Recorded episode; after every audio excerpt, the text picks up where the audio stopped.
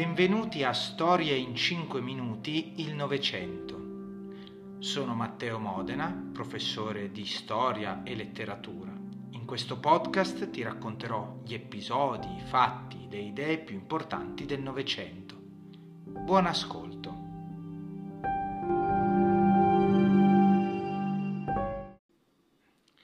La società di massa. Abbiamo visto come nel periodo della Belle Époque moltissime furono le innovazioni che, col- che riguardarono la società. Tra eh, gli eventi principali ci fu un grande aumento della popolazione. Tra il 1800 e il 1900 la popolazione in Europa passò da circa 195 milioni di abitanti a 422 milioni. Erano nei paesi più industrializzati, gran parte della popolazione iniziò a trasferirsi nelle città dove c'era necessità di manodopera per eh, le fabbriche, per le industrie e mh, quindi abbandonarono le campagne dove il loro lavoro venne via via sostituito da nuove macchine agricole. Si sviluppò quindi il fenomeno dell'urbanesimo, della crescita spesso incontrollata eh, degli agglomerati urbani.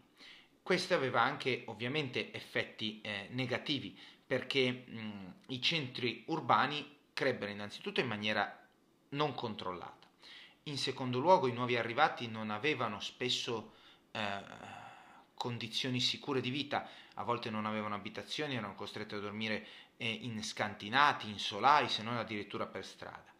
E erano quindi privi dei servizi essenziali per eh, godere una per poter avere diciamo una vita eh, degna di tal nome possiamo dire. I più poveri trovavano, eh, si trovavano inoltre in condizioni assolutamente miserabili eh, e mancava tutta quella mm, rete, quel tessuto sociale che era presente invece nelle campagne, per cui eh, chi si trovava in difficoltà era aiutato banalmente dal vicino o dall'amico e nella città eh, si creò invece all'inizio un fortissimo fenomeno di isolamento, per cui chi si trovava in difficoltà rimaneva sostanzialmente in difficoltà senza possibilità di essere aiutato ma l'urbanesimo non portò soltanto effetti negativi. Eh, nelle città eh, si colse la necessità di alfabetizzare la popolazione e quindi eh, si impose l'istruzione elementare di massa obbligatoria che eh, riguardò però soprattutto le città, le campagne ne furono escluse ancora per molti anni perché i bambini eh, servivano sostanzialmente per lavorare in campagna e per poter mantenere la famiglia ma nelle città vennero create scuole, vennero formati insegnanti e il numero degli studenti che frequentavano le scuole secondarie era cresciuto moltissimo alla fine dell'Ottocento, così come il numero di chi frequentava l'università. Eh, l'istruzione stava diventando per tutti sostanzialmente. A fianco a questo si sviluppò anche il desiderio di partecipare alla vita politica e quindi la richiesta di gran parte della popolazione di ottenere il diritto di voto. Eh, e il diritto di voto venne appunto concesso, partendo ovviamente dal suffragio universale maschile, quello femminile arrivò soltanto molto più tardi. E, ad esempio in Francia nel 1848, in Nuova Zelanda nel 1893 e in Australia.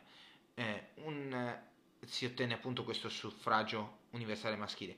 Un allargamento significativo di voto si ebbe anche in Danimarca, in Norvegia, in Belgio. In Italia si arrivò al suffragio universale maschile solo nel 1912. Tutti questi elementi mh, portarono alla definizione di questo termine abbiamo, con cui abbiamo intitolato questa puntata, cioè la società di massa, che eh, portava al coinvolgimento di strati sempre più ampi della popolazione nella vita politica, sociale ed economica. Cioè, quelli che erano gli elementi della vita che riguardavano fino al secolo precedente soltanto una ristretta parte della popolazione si allargava a gran parte eh, dei cittadini che quindi potevano eh, svolgere eh, e godere degli stessi diritti e eh, svolgere appunto le stesse attività anche di quella che una volta era la minoranza privilegiata.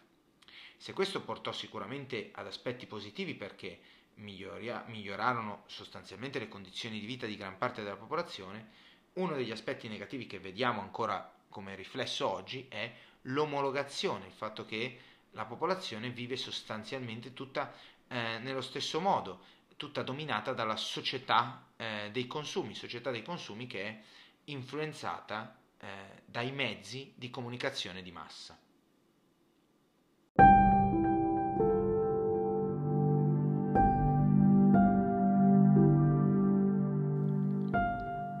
Grazie per aver ascoltato il podcast Storie in 5 minuti, il Novecento. Puoi ascoltare questo podcast su Apple Podcast, Spotify, Google Podcast e utilizzando il tuo programma preferito. Iscriviti e se hai richieste specifiche per nuove puntate, scrivimelo nei commenti. Ci sentiamo al prossimo episodio.